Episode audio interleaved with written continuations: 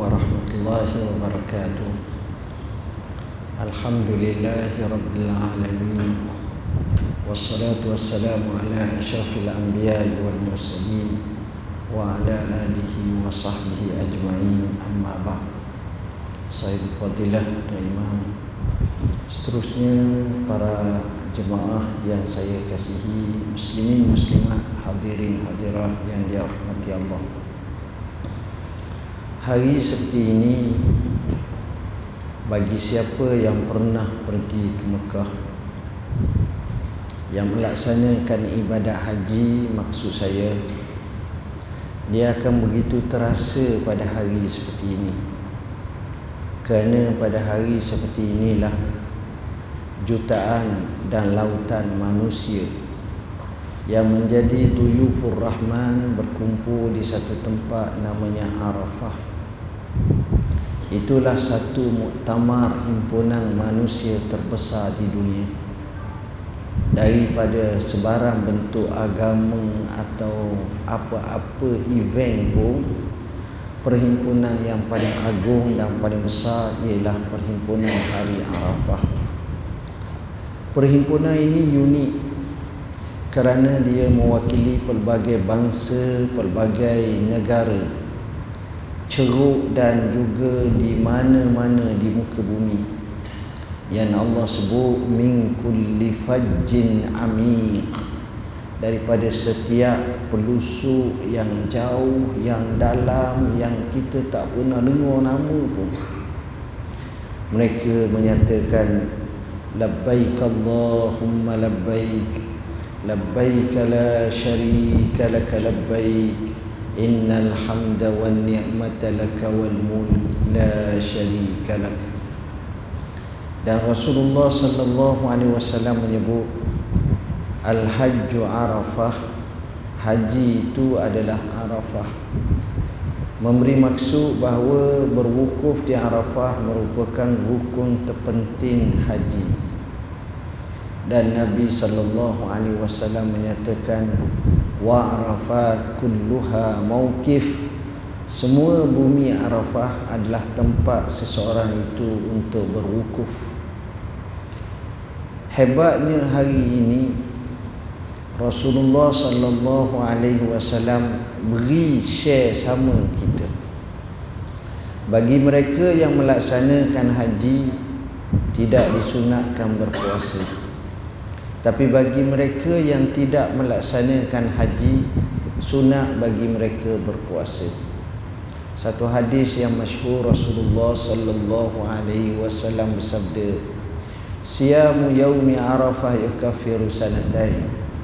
melaksanakan ibadat puasa pada hari Arafah telah mengkifaratkan dua tahun memberi maksud besarnya kelebihan hari Arafah hari Arafah ini kalau kita tengok pertama sekali Rasulullah sallallahu alaihi wasallam dengan mengimbas sejarah Hajjatul Wada baginda berada di Wadi Uranah dan Nabi menyampaikan khutbah khutbah Arafah khutbah Hajjatul Wada dan banyak isi kandung yang cukup menarik.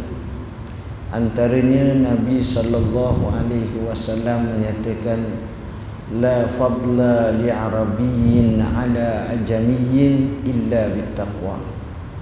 Kullukum min adam wa adam min turab. La fadla li arabiyyin ala ajamiyyin illa bittaqwa kamu semua daripada unsur yang satu daripada Adam. Dan Adam itu berasal daripada tanah. Tak ada kemuliaan antara kamu orang Arab dengan orang bukan Arab kecuali kemuliaan diukur berdasarkan takwa daripada situ menunjukkan Rasulullah SAW menggambarkan sawasin nas atau kesamaan manusia manusia semuanya sama belaka. Yang lebihnya siapa di kalangan kita bertakwa? Boleh jadi orang yang rupa parahnya huduh tidak menarik miskin tetapi dia mulia di sisi Allah Subhanahu wa taala. Kata Nabi sallallahu alaihi wasallam boleh jadi orang yang zi lau madfu'un minal ba lau aqsama ala Allah la abarrah boleh jadi orang yang pakai pakaian yang tak menarik langsung miskin, marahin, murahan. Dan kalau dia duduk tepi pintu untuk nak minta hajat dengan orang, orang tolak dia. Orang tak pandang pun dia. Tapi kalau dia bersumpah atas nama Allah, Allah akan tunaikannya. Kerana hatinya baik. Kerana hatinya baik.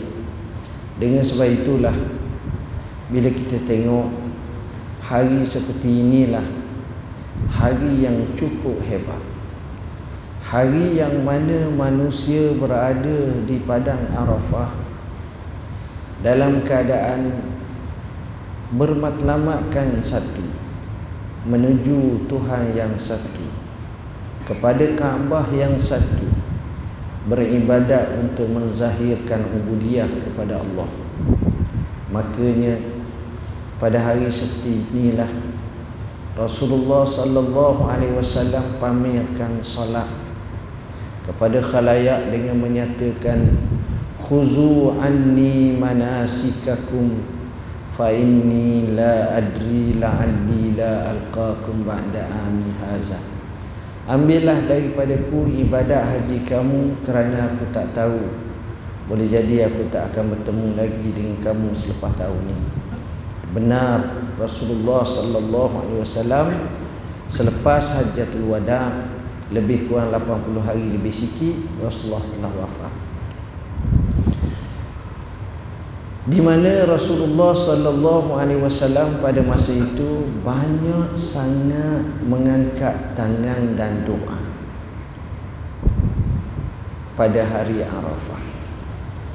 Dan Nabi banyak mengajar sahabatnya zikir.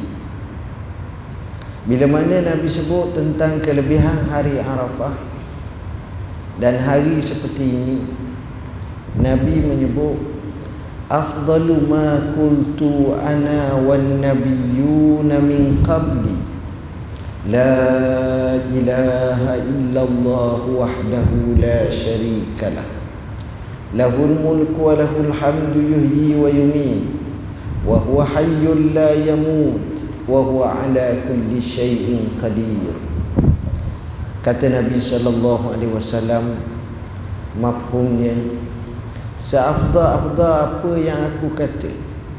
Dan para nabi sebelumku kata ialah ucapan la ilaha illallah wahdahu la syarikalah lahul mulku wa lahul hamdu wa yumiit.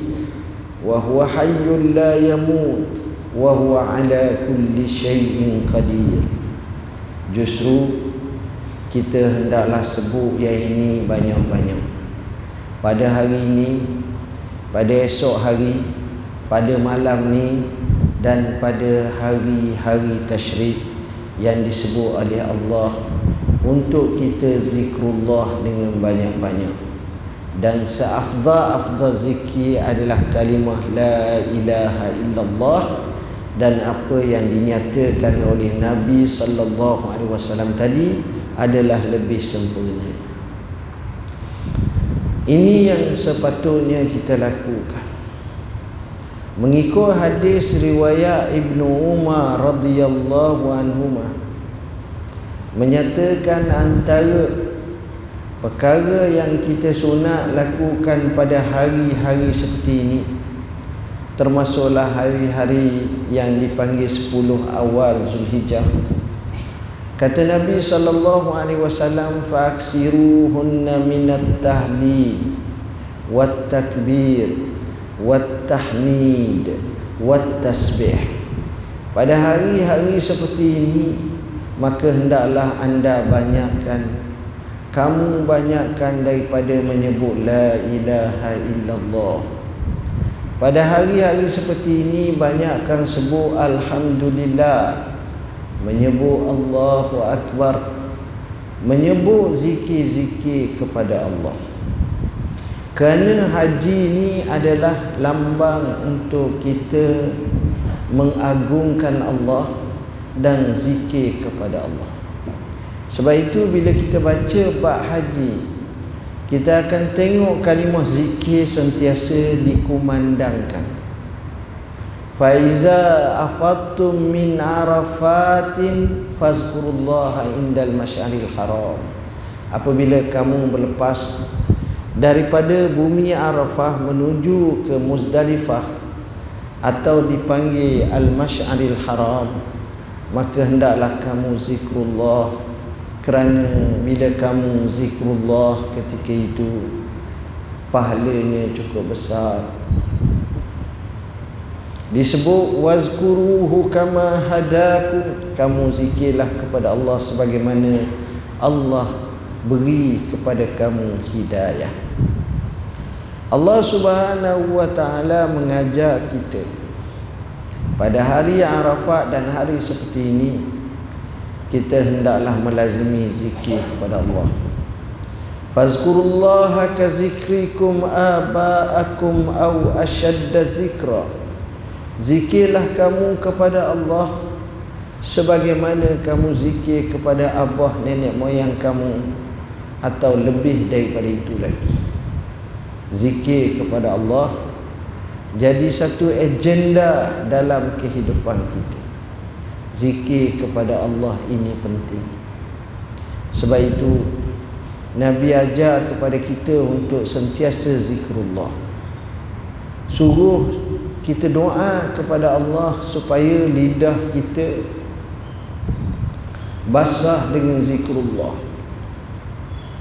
Nabi ajar kita doa Allahumma inni as'aluka lisanan ratban bi zikrika Ya Allah ya Tuhanku aku minta berdoa kepadamu supaya kamu jadikan lidahku basah dengan zikir padamu dalam riwayat yang lain Nabi ajar doa Allahumma inni as'aluka lisanan zakira. Ya Allah aku mohon kepada kamu supaya kamu jadikan lidahku sentiasa zikir kepadamu. Dalam satu riwayat yang masyhur Nabi berkata kepada Muaz bin Jabal Ya Muaz inni uhibbuka alla tad'a dubura kulli salatin an taqul Allahumma a'inni ala zikrika wa syukrika wa husni ibadatik Wahai Muaz sesungguhnya aku cintakan kamu. Jangan sekali-kali kamu tinggalkan selepas selesai salat untuk kamu menyebut dan membaca Allahumma inni ala zikrika wa syukrika wa husni ibadati. Ya Allah tolonglah aku untuk zikir kepadamu. Dan tolonglah kepadaku untuk aku syukur atas nikmat kamu. Dan juga untuk aku baik dalam ibadat kepada kamu maknanya zikir adalah agenda yang utama. Kita berada di Arafah kita zikir. Kita berada di Mina kita zikir. Kita tawaf Kaabah kita zikir. Kita bersa'i kita zikir. Kita dalam perjalanan menuju ke tempat-tempat tersebut kita terbiah dan kita zikir dan kita takbir bermakna haji dan zikir ini adalah perkara yang tak dapat dipisah-pisahkan. Hebatnya zikir. Bila kita zikir kepada Allah bermakna kita telah menemui satu sumber yang terbaik. Kita telah menemui hakikat sebenar. Kerana zikir kepada Allah khulasahnya amat banyak kelebihannya amat banyak. Antaranya ketenangan hati seseorang. Ala bizikrillah tatmainnul qulub. Ketahuilah dengan zikir kepada Allah hati menjadi tenang. Sebaliknya orang yang enggan zikir kepada Allah hatinya segabu hidupnya rasa gersang bahkan yang paling parah hidupnya merasa sempit sehingga tak karuan. Sebagaimana firman Allah taala wa man a'rada an zikri fa inna lahu ma'isyatan dhanka wa nahsyuruhu yawmal qiyamati a'ma. Siapa berpaling daripada ingat zikir kepadaku maka sesungguhnya baginya kehidupan yang sempit tengok Allah jadi macam tu jadi zikir ni lain Pengajaran daripada zikir ini menunjukkan bahawa kita hendaklah melazimi zikir dengan sebanyak-banyaknya. Fazkurullah zikran kasira. Zikirlah kepada Allah dengan banyak. Wa zakarallaha kasira dan orang yang berzikir dengan Allah banyak-banyak. Jadi zikir Saya pernah dengar seorang syekh di Masjidin Nabawi menyampaikan satu ceramah masa itu selepas ibadat haji. Dia menyebut tentang masalah zikir ini lalu dia kisah kisah orang yang banyak zikir pada Allah Ghalibnya mati pun dalam zikir pada Allah sebab itu sebahagian ulama menyatakan cara kita mati adalah apa yang paling banyak kita lakukan pada masa kita hidup. Ini ghalib. Kalau orang tu masa hidup dia banyak lakukan sesuatu macam tu, mati pun lebih kurang macam tu. Ha, ini dia dan kehidupan kita di dunia ini merupakan lambang akhirat kita cara kita hidup di dunia ini merupakan lukisan akhirat kita apa yang akan berlaku itu lebih kurang saja dan inilah yang kita faham daripada sejumlah nas-nas ni jadi kisah yang disampaikan oleh syekh ini Katanya ada seorang lelaki yang suka zikrullah banyak-banyak. Dia bersama dengan anaknya dengan isterinya satu hari musafir. Berjalan naik kereta. Jadi anak-anak yang ramai ni biasa kalau duduk dalam kereta dia akan bising. Dia akan bercakap sama-sama mereka. Dan ada hoha-hoha ada bergaduh. Ada bertekak. Ada macam-macam menzahirkan sifat masing-masing. Sedang dalam keadaan seperti itu tengah duk hoha-hoha ini tuan-tuan. Dia ni cakap dengan anak dia. Dia kata diam. Anak dia pun terkejut semua. Sedang bawa kereta lah ni. Diam. Anak dia pun senyap dia kata jom kita zikir pada Allah. Maka mereka pun zikirlah sekejap. Hanya beberapa minit sahaja berlaku aksiden dan orang ini mati. Maksudnya adalah walaupun dia kaki zikir tapi ada masa dia terlalai tapi bila mana dia nak meninggal dunia itu dia boleh counter anak-anak dia semua tu sama-sama zikir dengan dia dan lahazatul akhirah atau masa-masa detik-detik terakhir dia khatamkan kehidupan dia dengan zikrullah. Cantik tuan-tuan. Sebab rekodnya sebab sifatnya sebab selalu yang dilakukan ialah dengan banyak zikrullah. Dengan banyaknya zikrullah seperti itulah memberi satu kelebihan kepada seseorang dan kita ini tuan-tuan dalam bab zikir pun kadang-kadang kita perlu belajar ilmu. Kerana dengan belajar ilmu boleh jadi kita zikir maka zikir kita itu baik. Tapi dengan cara yang lain kita buat jauh lebih baik lagi dan lebih mudah untuk kita. Sebagai contoh sebuah hadis yang disebut daripada Juwairiyah isteri Rasulullah sallallahu alaihi wasallam. Nabi tuan-tuan sudah semayang subuh dia keluar. Dia tengok isteri dia duduk atas sejadah duduk zikir.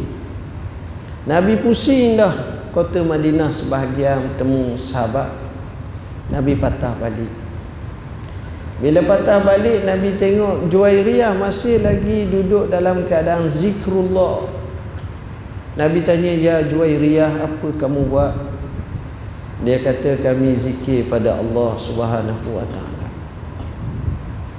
Bila sebut zikir kepada Allah Nabi tanya dia daripada tadi sampai sekarang dia kata ya ya Rasulullah. Rasulullah SAW menyatakan Wahai Juwairiyah Kamu nak tak aku ajar kepada kamu Satu zikir? Kalau kamu sebut ini Beberapa kali sahaja menyamai dengan zikir yang kamu lakukan begitu lama. Dia kata nak. Lalu Nabi ajar supaya membaca Subhanallah wa bihamdihi Adada khalqihi Warida nafsihi arshihi wa midada kalimatihi. Tengok tak sampai seminit pun. Subhanallahi wa bihamdihi. Adada khalqihi. Wa rida nafsihi. Wa zinata arshihi wa midada kalimatihi. Tengok. Kita sebut macam ini pada hari-hari seperti ini alangkah baik kerana kita zikir macam itu. Dan kita kena faham zikir-zikir ini ada keistimewaan yang banyak. Sehingga Imam Bukhari menyebut lafazan hadis yang terakhir dalam sahih hadis Rasulullah sallallahu alaihi wasallam bersabda kalimatani habibatani ila rahman saqilatani fil mizan khafifatani ala lisan subhanallah wa bihamdihi subhanallahil azim. Dua kalimah yang amat dikasihi oleh Tuhan yang sifatnya rahman. Berat pada timbangan mizan Tuhan dan ringan pada ujung lidah iaitu subhanallah wa bihamdihi subhanallahil azim kita boleh sebut perkara seperti itu dan bukanlah satu perkara yang payah dalam kehidupan kita. Rasulullah sallallahu alaihi wasallam menyebut La haula wala quwwata illa billahil aliyyil azim kanzum min kunuzil jannah. Ucapan la haula wala quwwata illa billahil aliyyil azim merupakan gedung daripada gedung-gedung syurga. Tengok besarnya pahala zikir kepada Allah.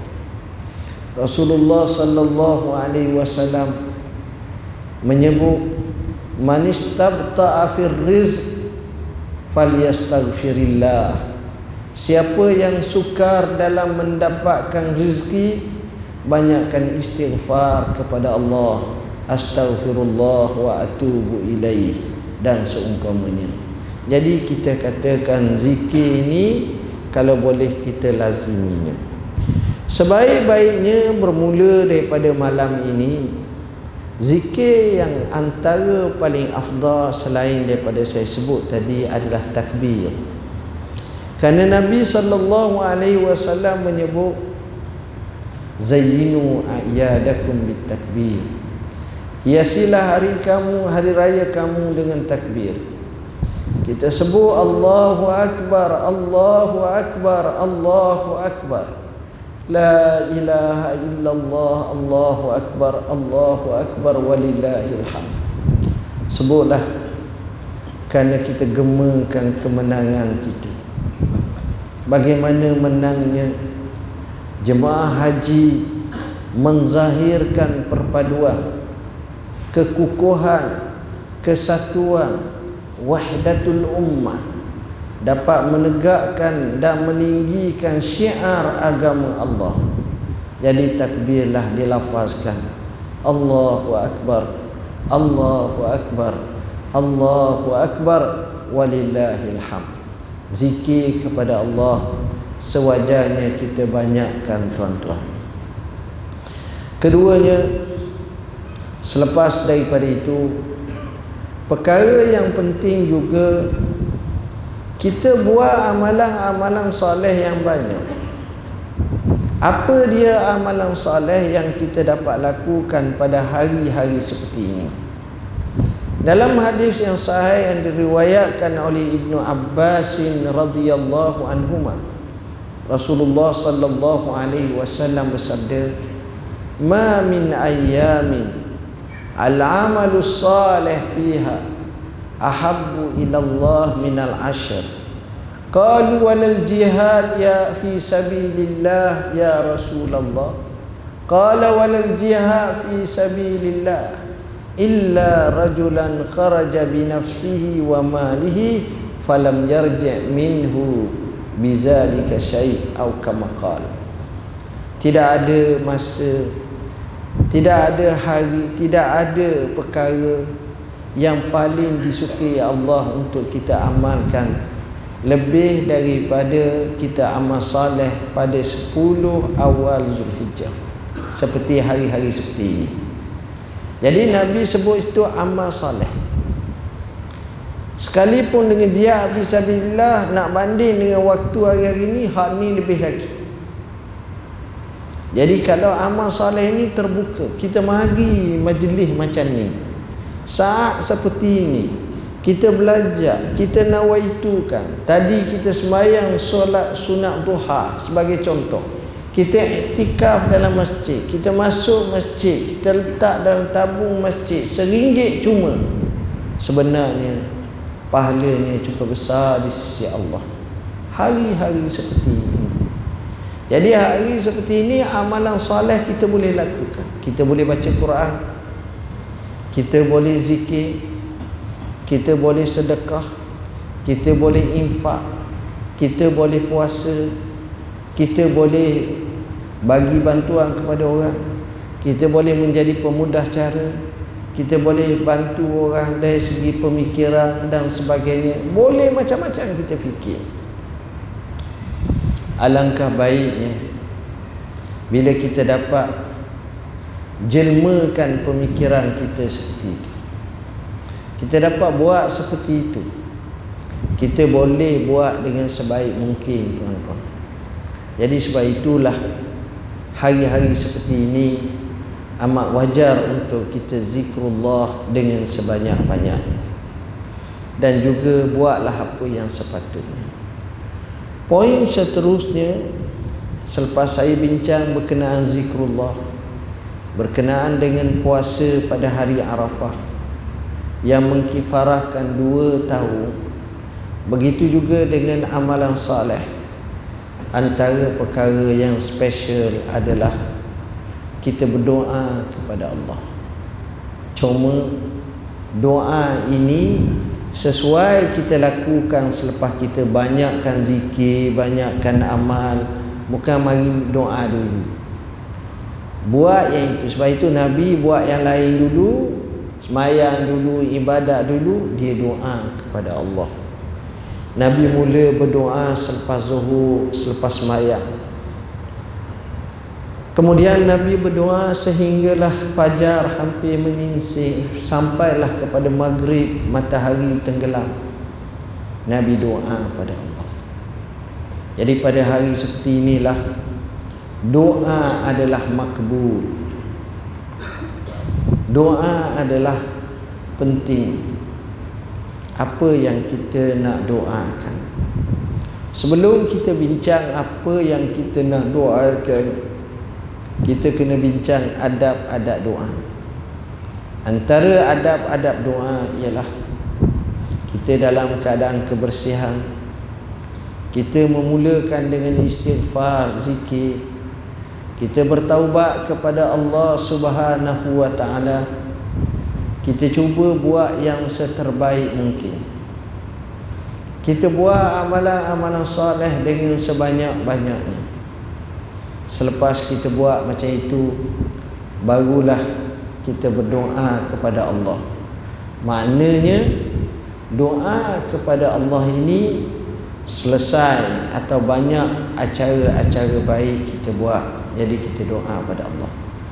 Doa kepada Allah Amat sesuai kita doa dalam keadaan taharah Bersih, suci. Doa kepada Allah kita mohon dengan hati yang tulus kepada Allah. Masing-masing ada hajat masing-masing ada tugasan masing-masing ada nawaitu masing-masing ada matlamat masing-masing. Maka kita doalah kepada Allah dengan sebanyak-banyaknya.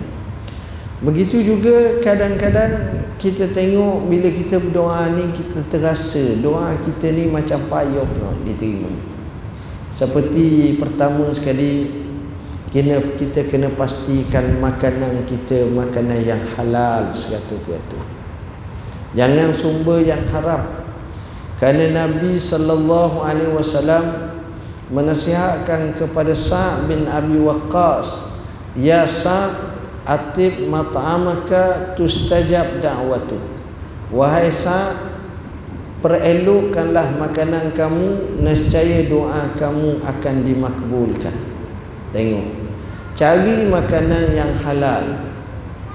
Pastikan yang masuk dalam mulut kita daripada rezeki yang halal. Ini antara doa yang mustajab. Antara doa yang kita nak supaya diterima Allah Subhanahu wa taala kita doa dalam bentuk benar-benar harap kepadanya sahaja. Penuh khusyuk penuh tawadhu penuh rintihan. Innallaha yuhibbul mulihina fid du'a. Allah amat suka orang yang berilhah atau orang yang merintih merayu ketika berdoa kepada Allah. Antara cara apabila seseorang itu hendak berdoa maka dia menggunakan kalimat-kalimat atau ucapan-ucapan memuji-memuja Allah. Satu hari Nabi masuk masjid Nabi tengok seorang lelaki sedang berdoa. Dia berdoa dia menyatakan Allahumma inni as'aluka bima syahidtu annaka antal wahidul ahad Al-Fardus Samad Allazi lam yalid wa lam yulad wa lam yakul lahu kufuwan ahad. Nabi jawab wajabat wajabat wajabat. Pasti pasti pasti. Sahabat tanya apa yang pastinya ya Rasulullah? Katanya kalau dia minta akan ditunaikan. Kalau minta ampun akan diampunkan. Kalau minta hajat akan diberi dikurniakan hajat. Artinya dia pilih nama-nama Allah. Sebagaimana Allah Subhanahu wa taala sebut dalam firman-Nya, "Walillahil asmaul husna fad'uhu biha." Bagi Allah ada nama-nama yang baik, maka berdoalah dengannya. Jadi kita pilih nama-nama Allah yang baik. Hal yang sama dilakukan oleh Aisyah radhiyallahu anha dengan menyebut mohon kepada Allah dengan menyebut nama-nama Tuhan yang baik. Antara cara untuk kita mendapatkan hajat ketika mana kita berdoa kepada Allah Subhanahu wa taala kita juga doa kepada saudara-saudara kita yang gaib. Maka dikatakan kepadanya walaka bimislih bagi kamu seumpamanya jadinya untuk berjayanya kita kita doa untuk saudara-saudara kita berjaya. Maka Allah akan beri kejayaan kepada kita. Hubungan kita dengan Tuhan adalah amat penting. Kita betul-betul pastikan bahawa kita ini bersih daripada rasa hasad dengki dengan sahabat-sahabat kita, rakan-rakan kita. Kita putihkan hati, kita tuluskan niat, kita bersihkan jiwa. Masa itulah doa akan makbul. Begitu juga apabila kita hendak berdoa, jangan lupa untuk berselawat atas Nabi sallallahu alaihi wasallam dan kita rapik selawat atas Nabi sebelum daripada doa dan juga selepas daripada doa kerana bila terangkat kedua-duanya selawat maka yang di tengah isi kandung doa juga akan terangkat. Antara perkara yang penting ketika mana kita berdoa kepada Allah Subhanahu wa taala kita doa dengan penuh adabnya. Jangan bertempik jangan meraung jangan sampai tahap seperti itu. Kerana Nabi pernah masuk ke masjid Nabi dengar seorang lelaki mengerasi suaranya bertempik berdoa kuat-kuat. Lalu Nabi sallallahu alaihi wasallam menyatakan arbi'u ala anfusikum fa'innakum la tad'una al-asam. Perlahankanlah suara kamu. Kerana kamu tidak berdoa kepada yang maha pekak tapi Tuhan maha mendengar. Jadi adab ketika mana kita berdoa kepada Allah kita perlahankan suara sebab Allah itu maha mendengar. Jadi kita tak perlulah kita berdoa dalam keadaan bertempik antara cara apabila kita berdoa angkatlah tangan kita.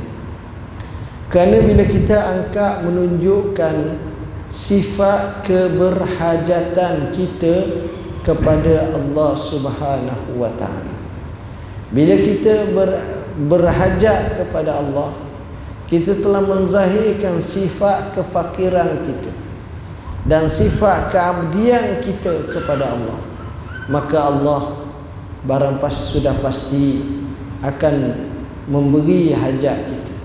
Kita angkat tangan.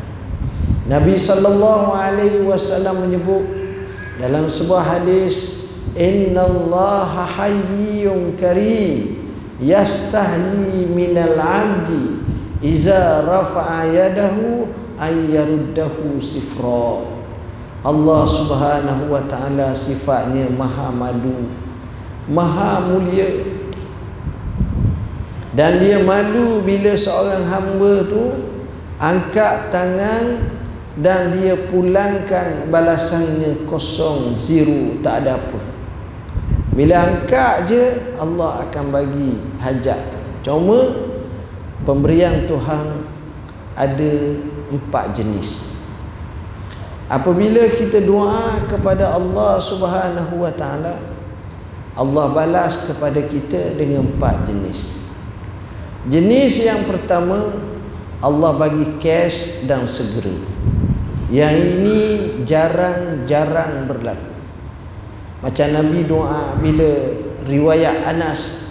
Bila datang seorang lelaki di khalayak dalam masjid menyatakan Ya Rasulullah halakatil amwal wa anqata'atis subul fad'ullah lana. Ya Rasulullah binasa habis dah harta benda dan kering kontanglah tanah-tanah. Kerana kemarau yang panjang tolong doalah minta hujan kata Anas aku tengok awan putih tak ada apa-apa. Nabi terus angkat tangan. Dan aku nampak seperti satu penyangga awan hitam datang betul-betul atas masjid Nabi. Kemudian hujan dengan selebat-lebatnya turun Ah, ini doa yang dibayar cash segera. Yang ini jarang dah. Yang kedua Allah bagi doa ini penerimaannya dalam tempoh. Tempoh masa kita berdoa nak senang hidup selepas 20 tahun kita berjaya. Selepas 30 tahun, sebelah selepas 40 tahun atau 50 tahun. Maka ini ghalib berlaku. Bila Allah kata kepada Nabi Musa dan juga Harun yang berdoa, "Qad ujibat da'watukuma." Allah telah terima doa kamu berdua berkenaan dengan Firaun. Tapi sebahagian ulama menyatakan tempoh Allah terima berlakunya kebinasaan Firaun hampir 40 tahun daripada doa Nabi Allah Musa alaihissalam. Ada tempoh. Ketiganya Allah Subhanahu wa taala tak bagi apa yang kita doa kerana tak bagi itu lebih baik bagi kita daripada kita dapat maka itu juga sebagai pembahagian daripada Tuhan kita nak sesuatu menyangkakan kita itu bermanfaat dan menguntungkan kita sebaliknya tidak membawa apa-apa makna dan erti jadi tak boleh memberi manfaat kepada kita jadi Nabi dia mengajak untuk doa seperti itu Anak kisah doa. Jadi ertinya kadang-kadang Tuhan tak bagi tu ada kelebihannya. Dan yang keempat, sengaja Allah tak bagi kerana Allah nak bagi pada hari akhirat kelak. Makanya yang keempat ni paling kita tak suka masa kita di dunia. Tapi bila sampai hari akhirat kita kata kenapa ya Rab kamu tak simpankan semua bagi masa akhirat. Sebab bagi kita nak cash, nak segera. Ini bentuk doa yang mana Allah boleh bagi dan Allah pasti bagi berdasarkan nas ud'uni astajib lakum. Kamu doalah padaku nescaya aku akan perkenankan doa kamu. Tuan-tuan dan puan-puan yang dirahmati Allah apa doa yang paling afdal? Doa yang paling afdal adalah doa yang bersifat jami' dan mani. Doa yang bersifat merangkumi sebagaimana disebut oleh ulama Rabbana atina fid dunya hasanah wa fil akhirati hasanah wa qina azabannar. Baca doa ni kita dah nampak apa benda tapi bila datangnya hasanah hasanah itu memberi makna kebajikan. Macam-macam kebaikan. Kecil besar cepat lambat kebaikan maka Allah ajar kepada kita untuk berdoa kepada dia. Doa kebajikan doa kebaikan banyak tuan-tuan. Allah boleh bagi. Boleh jadi melalui rezeki boleh jadi melalui kesihatan boleh jadi melalui tidak kena bala boleh jadi dengan melalui mudah ke masjid ke surau. Kalau kaya telajak tak temu dah masjid surau. Nampak hotel je sibuk tapi sekarang ni nampak. Jadi kita tak tahu. Wa fil akhirati hasanah begitu juga. Di akhirat kita nak kebaikan. Maka doa-doa seperti ini adalah afdal. Begitu juga kita doa untuk keturunan kita. Rabbana hab lana min azwajina wa zurriyyatina qurrata a'yun waj'alna lil muttaqina imama. Kita nak anak isteri kita, suami kita ini menjadi penyejuk dan penawar mata hati kita. Maka hilanglah stres, hilanglah masalah, hati pun tenang, jiwa pun tenang. Ini juga antara yang afdal. Antara doa yang mustajab yang afdal juga adalah doa yang sepatutnya kita doa pada hari-hari seperti ini adalah kita doa kepada Allah. Mudah-mudahan Allah beri kepada saudara-saudara kita yang berada di jauh sana yang berada dalam belenggu peperangan yang berada dalam kesukaran dalam hidup agar Allah angkat kabus kehidupan mereka Allah jelmakan sinar kebahagiaan dalam hidup mereka. Doa seperti ini menandakan kita ada sifat keprihatinan dan kecaknaan kita kepada saudara-saudara kita. Kata Nabi sallallahu alaihi wasallam man lam yahtamma bi amril muslimin falaysa minhum. Siapa yang tidak memberi kecaknaan kepada urusan orang yang beriman maka dia bukan orang Islam maka dia bukan sebahagian daripada mereka Maknanya orang Islam perlu merasa denyut nadi umat Islam di dunia lain yang dalam keadaan kesukaran. Ketika itu tuan-tuan bayangkan kalau dia dapat sebuku roti daripada Nung jauh daripada Kuala Terengganu daripada Malaysia dia ambil orang sebut Nung orang Malaysia Terengganu. Dia terus angkat tangan. Air matanya bercucuran dan berdoa ya Allah berilah kepada mereka kebaikan. Tak semena-mena doa daripada nun jauh terpercik kena kepada kita tersimbah kepada kita. Bahkan kita akan mendapat kelebihan di sisi Tuhan. Doa kepada saudara-saudara kita tuan-tuan doa silahul mu'min. Doa ini merupakan senjata bagi orang yang beriman. Doa ini boleh kita doa sebanyak mungkin tuan-tuan. Antara doa yang after juga adalah apabila kita berdoa untuk selamat daripada apa yang diajar dalam sahih muslim daripada bala-bala. Satu hadis Nabi ajar kita doa Allahumma inni a'udzu bika min zawali ni'matik wa tahawuli afiyatik wa fujaati nikmatik wa jami'i sakhatik. Ya Allah ya Tuhanku aku minta berlindung dengan engkau daripada hilangnya nikmat. Bila hilang nikmat pada kita tak ada apa. Ada orang tu ada mata hilang nikmat mata susah tuan-tuan. Gerhana dalam hidup ni. Ada orang tu nikmat sihat hilang nikmat sihat. Susah dia terbatas. Ada orang tu nikmat bahagia hilang bahagia. Tak ada apa. Macam-macam nikmat. Jadi pertama sekali kita minta dengan Allah supaya Allah selamat kita daripada hilangnya nikmat Begitu juga kita minta berlindungnya daripada kenikmatan yang kita dapat, afiat yang kita dapat ni bertukar menjadi tak afiat lagi. Keselamatan. Kita duduk sini, kita seronok.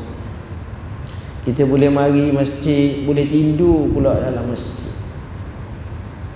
Tak ada masalah. Tuan-tuan bayangkan negara yang bergolak tak ada peluang Setiap bangunan pasti ada muntahan peluru. Dan bukan satu banyak. Bahkan peluru-peluru yang ditabur itu lebih ramai, lebih banyak daripada orang lagi. Ha, Itu nak gambarkan. Jadi kita tak mahu Hal kita seronok ini bertukar menjadi parah Menjadi musibah. Wal'iyazabillahi min zalik dan doa yang ketiga kita minta wa fujaati nikmatik minta berlindung daripada datangnya mengejut kemurkaan Allah pada kita. Ya zambillah yang ini kita takut. Allah bila murka lain daripada yang lain. Tapi Allah bila redha inilah yang kita nak. Macam sahabat Nabi radhiyallahu anhum wa radu'an Allah redha pada mereka dan mereka redha pada Allah. Ini martabat sahabat Nabi. Redha pada Allah. Dan seterusnya kita minta kepada Allah wa jami'i sakhatik minta berlindung dengan Allah daripada kemurkaannya. Jadi bila Allah murka ni tak ada apa dah tuan-tuan semua bentuk yang menyebabkan Allah murka Yang ini kita takut. Oleh kerana itulah kita diajar untuk baca doa setiap malam. Setiap hari baca doa. Allahumma inni as'aluka ridhaka wal jannah wa a'udzu bika min sakhatika wan nar. Ya Allah ya Tuhanku aku minta kepada kamu supaya kamu kurniakan kepadaku redha kamu dan syurga dan aku minta berlindung dengan kau daripada kemerkaan kamu dan neraka redha ini diletakkan di depan. Sebab itu Syekh Abdul Wahid bin Zaid berkata ar-ridha babullahil azam. Keredaan itu adalah pintu Allah yang teragung. Sebab itu pagi-pagi kita sunat baca doa yang Nabi ajar pada kita Raditu billahi rabba wa bi Muhammadin nabiyyan wa rasulah Pagi-pagi lagi kita pasak keredaan kita kepada Allah. Pertama kita reda Allah sebagai Tuhan kita. Keduanya kita reda Islam agama kita. Dan ketiganya kita reda bahawa Nabi Muhammad sallallahu alaihi wasallam rasul kita. Jadi di sinilah penting kita mohon kepada Allah reda. Kerana bila Allah reda itulah tiket dan lesen menuju ke syurga Allah Subhanahu wa taala.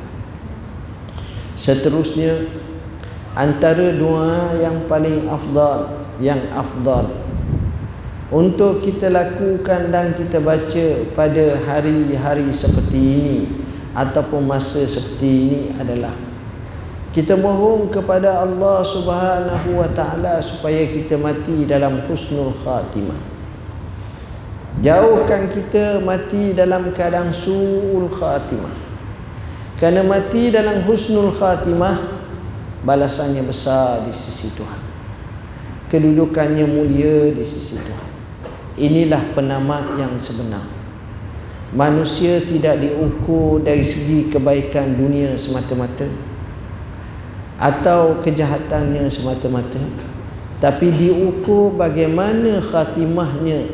Apakah husnul khatimah baik khatimahnya atau suul khatimah. Jadi itulah antara yang dapat saya sampaikan pada hari ini. Sudah sejam saya ceramah. Jadi kita tutup majlis kita dengan kita baca doa. Mudah-mudahan dengan berkat hari Arafah ini Allah makbulkan doa kita. Allah jadikan kita antara yang terbaik. Al-Fatihah. A'udzubillahi minasyaitonirrajim. Bismillahirrahmanirrahim. Alhamdulillahi rabbil alamin. Ar-Rahmanirrahim. Maliki yaumiddin Iyyaka na'budu wa iyyaka nasta'in.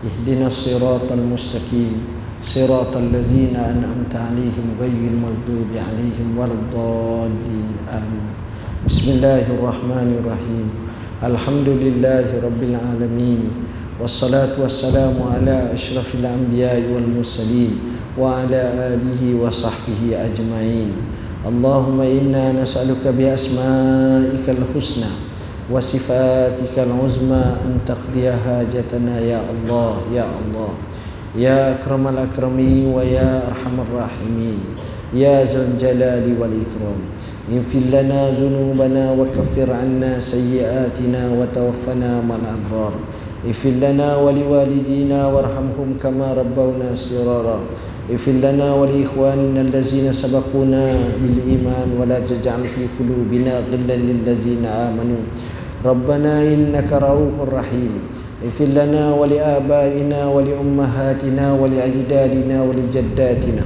ولمشايخنا ولأساتذتنا ولأصحاب الحقوق علينا ولجميع المسلمين والمسلمات والمؤمنين والمؤمنات الأحياء منهم والأموات اللهم انصرنا وانصر إخواننا المسلمين المظلومين المضطهدين في كل مكان وأخرجهم من ظلمات السجون ونفذ عنهم كروبهم يا أكرم الأكرمين ويا أرحم الراحمين اللهم لا تدع لنا في مقامنا هذا وفي يومنا هذا وفي ساعتنا هذه ذنبا إلا غفرته ولا هما إلا فرجته ولا دينا إلا قضيته ولا مظلوما إلا نصرته ولا مريضا إلا شفيته ولا ميتا إلا رحمته ولا عسيرا إلا يسرته ولا ضالا إلا هديته ولا ضالا إلا رددته ولا حاجة من حوائج الدنيا هي لك رضا ولنا فيها صلاح إلا قضيتها وأعنتها ويسرتها. يا أكرم الأكرمين ويا أرحم الراحمين أكرمنا ولا تهنا وأعتنا ولا تحرمنا. وزدنا ولا تنكسنا وآسرنا ولا تؤسر علينا وأرضنا وارض عنا يا حي يا قيوم برحمتك نستغيث ومن عذابك نستجير أصلح لنا شأننا كله ولا تكلنا إلى أنفسنا طرفة عين ولا أقل من ذلك اللهم آتي نفوسنا تقواها وزكها أنت خير من زكاها أنت وليها ومولاها اللهم إنا نعوذ بك من جهد البلاء ودرك الشقاء وسوء القضاء وشماتة الأعداء اللهم إنا نعوذ بك من زوال نعمتك وتحول عافيتك وفجاءة نقمتك وجميع سخطك اللهم إنا نعوذ بك من الفتن ما ظهر منها وما بطن اللهم إنا نعوذ بك من عذاب القبر ومن عذاب جهنم ومن فتنة المحيا والممات ومن فتنة المسيح الدجال ومن المأثم والمغرم اللهم إنا نعوذ بك من الجنون والبرص والجزام وسيء الأسقام اللهم إنا نعوذ بك من كل بلاء ووباء وضيق وهم وفتنة وغم يا أكرم الأكرمين ويا أرحم الراحمين اللهم اختم لنا بحسن الخاتمة ولا تختم علينا بسوء الخاتمة اللهم ربنا هب لنا من أزواجنا وذرياتنا قرة أعين وجعلنا للمتقين إماما. اللهم اجعل حجهم حجا مبرورا وسعيهم سعيا مشكورا وعملهم عملا مقبولا وتجارتهم تجارة لن تبور. يا عزيز يا غفور يا رب العالمين. اللهم ربنا عليك توكلنا وإليك أنبنا وإليك المصير. اللهم ربنا آتنا في الدنيا حسنة وفي الآخرة حسنة وقنا عذاب النار وصلى الله على سيدنا محمد وعلى آله وصحبه وسلم سبحان ربك رب العزة عما يصفون وسلام على المرسلين والحمد لله رب العالمين Tuan-tuan dan puan-puan yang dirahmati Allah Sebahagian perbincangan kita ada dalam buku ni Halal dan Haram dan juga buku berkenaan dengan kaedah menuntut ilmu Termasuk juga berkenaan dengan hadis 40 ini Apa yang kita bincang ada-ada doa dan makanan semuanya Boleh dapatkan di luar sana lah Wallahu alam. Sekian. Wassalamualaikum warahmatullahi